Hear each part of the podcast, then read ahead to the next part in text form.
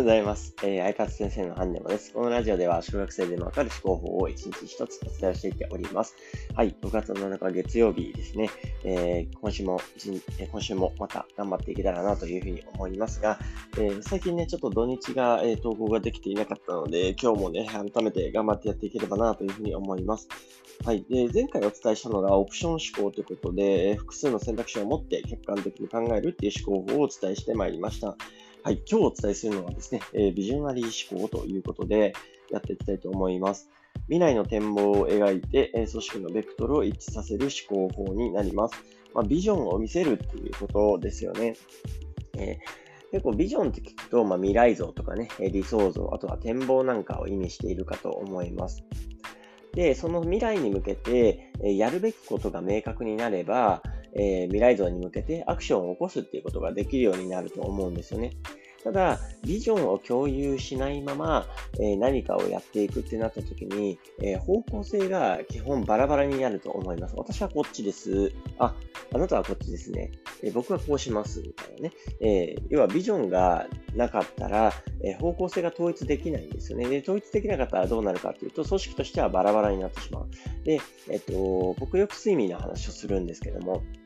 えー、睡眠って一人でこう頑張ってもね、えー、全然逃げれないですよね。で、えっ、と、ファインディングニモとかもね、え、下に泳げって言って全員が下に泳ぐ。まあ、そうするとどうなるかっていうと、単純に網が下にこう持っていかれて、え、逃げられるようになるわけですよ。ねそれぐらい、えー、全体が一つにまとまった時の、えー、力量とですね、力の量と、えー、みんながバラバラの時の力の量ってもう本当に運命の差なんですよね。なので、まあ、全員が同じ方向を見るために何が必要か。そのベクトルを一致させるためにどうしたらいいのかっていうのが、このビジョナリー思考で考えていければなというふうに思っています。はい。で、今日お伝えするポイントは合計で5つになっていきます。一緒にそれでは見ていっていただけたらと思います。まずポイントの1ですね。えー、今取り組んでいる活動を確認してください。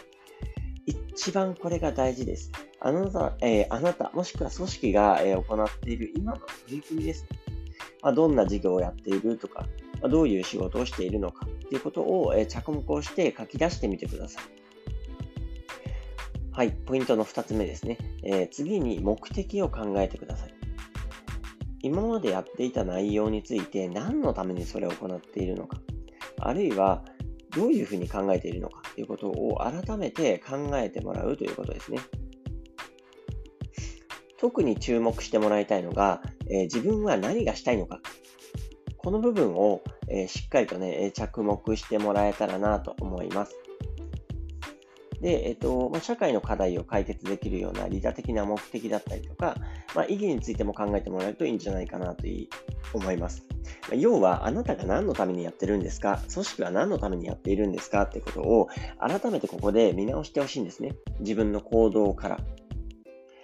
はい。では、ポイントの3つ目、未来へ拡張する。目的を軸にですね、未来の店舗をこれから考えていきます。まあ、どのような未来を作りたいのか、どんな社会を実現したいのか、まあ、そういったことを考えてもらうということですね。まあ、5年、10年、100年、それ以上先の未来といった長期的な時間軸で考えられれば考えられるほど強力なビジョンが生まれるかなというふうに思います。まずは自分がやっていることですね。それが何のためにあるのか。で、その目的に応じて自分が今やっていることがどういう未来につながっているのか。それをしっかりと、えー、イメージ化することがすごく大事ですね。はい。で、ポイントの4つ目、共有できる目標を設定する。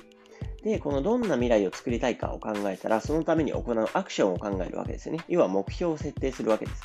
まあ、何がどうなれば、えー、未来ね、えー、ポイントの3つ目で考えた未来が、え実現されたと言えるのかっていうふうに考えてもいいかなと思います。まあ、具体的に計測できる目標を設定するとすごく考えやすいかなというふうに思います。はい。まあ、まずは今について考えていただいて、その目的について考える。その目的を、え、達成したらどういう未来につながるのかを考える。そして行動ですね。目標を設定するというところまで今来ました。で、5番目は今の行動にそれを反映させてください。まあ、考えた未来のために、その目的のために、自分が、えー、その目標を設定して、その目の前の行動を変えていく、調整していくということですね。これが分かればですね、えー、逆算して自分の目的に向かって、え進むことができるかなというふうに思います。この、えー、自分でもそうですし、あるいは組織でもそうなんですけれども、このベクトルの一致っていうのが、えー、凄まじく大事ですね。で、えっと、結構、あの、学校で目的設定とか、あるいは目標設定ってやらされると思うんですよね。でやらされるっていう感覚が多分強くて、で、えっと、自分で考えるっていうこともなかなか難しいと思うので、結局適当に物、えー、ことを考えて目的も立てちゃったりとか、目標立てちゃったりするんですよね。でそういうのって結局意味ないですよね。あの、そこの場でできたものを、えこれからやっていくってなったとしても、自分で納得もしていないし、あの、どういう目的になっているかっていうのも全然意識していないので、えー、自分でね、なかなか取り組めないと思うんですよね。だから、あの、このビジョナリー思考もそうなんですけども、自分の目的と目標を設定すること、で特に、えっと、人生において自分の目的は何なのか。で、えー、自分が今やっている行動からね、ぜひ振り返ってもらえたらなと思います。例えば今自分がやっていることが朝起きて、まあ、だらだらして、とりあえずいやいやながら仕事に行って、まあ、仕事も大体まあ8割ぐらいの力でやってみて、えー、まあ、しんどいけど、まあ、今日も頑張ったって帰ってきて、YouTube 見て、ご飯食べて、まあ、寝るみたいな。まあ、そんな生活をしてたとしましょう。で、そこの、え目的って何ですかって考えたら、俺なんだろうな、うんまあ、人生の目的ってあんま考えたことないな、みたいな。えー、ことだったら、えー、結局、自分の未来について何も考えていないわけなんですね。もちろん、今を必死で生きるとか、目の前のことで生きる。で、えっと、お金を稼ぐために働くとか、めちゃくちゃ大事なんですよ。めちゃくちゃ大事です。でめちゃくちゃ大事なんですけど、えーそれをやったところで自分の行き着く先ってどういう行き着く先になるのか、まあどういう未来になるのかって見えないじゃないですか。で、基本人間が、え、不安になったりだとか行動できないのって自分の未来がわからないからなんですよね。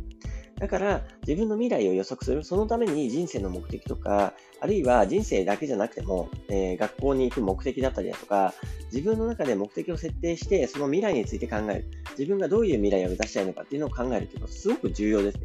でその未来について考えた後に目標を設定していく。これが行動につながるわけですよね。でそれを決めて、えー、実際に評価できるように数値化する。これだけであの本当に変わってくると思うんですね。で、それ数値化したんだけれども、結局うまくいかなかったりだとか、あるいは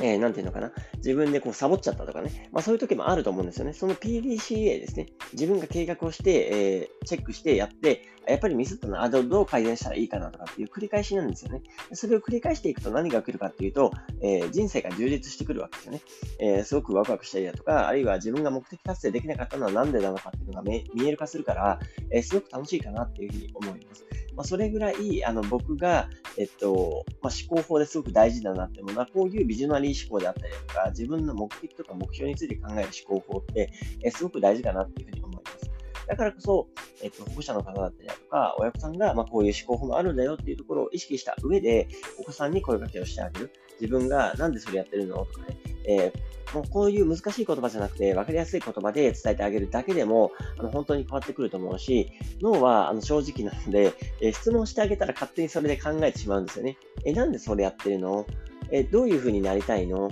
え今その行動って必要かなとかね、まあ、そういう、え投げかけだけであの全くあの問題ないです。すごくあのそれだけでありがたいかなと思います。質問で何かを返してあげる。保護者の方の関わりで、この質問で返してあげるっていうのはすごく重要です。こっちから決めたことも、これやりなさい、あれやりなさい、これを、ね、目的持って頑張りなさいとか言ったところで全く意味ないです。なので、自分がどう思っているのかなとか、まあ、そういう質問を投げかけてあげること、ぜひ意識してもらえるといいかなと思います。ビジョナリー思考、私がお伝えする思考法の中でも、あの結構大事かなと思う思考法なので、ぜひお試しください。はい。ちょっと長くなってしまいましたが、明日はですね、コンセプチュアル思考ということでお伝えをしていきたいかなというふうに思います。意味の再定義を行って本質的な視点を考えるっていう、まあ、ちょっと難しそうですけれども、噛み砕いてお伝えできればなと思いますので、ぜひ明日もお聞きいただけたらなというふうに思います。はい。では本日はこれで以上になります。いってらっしゃい。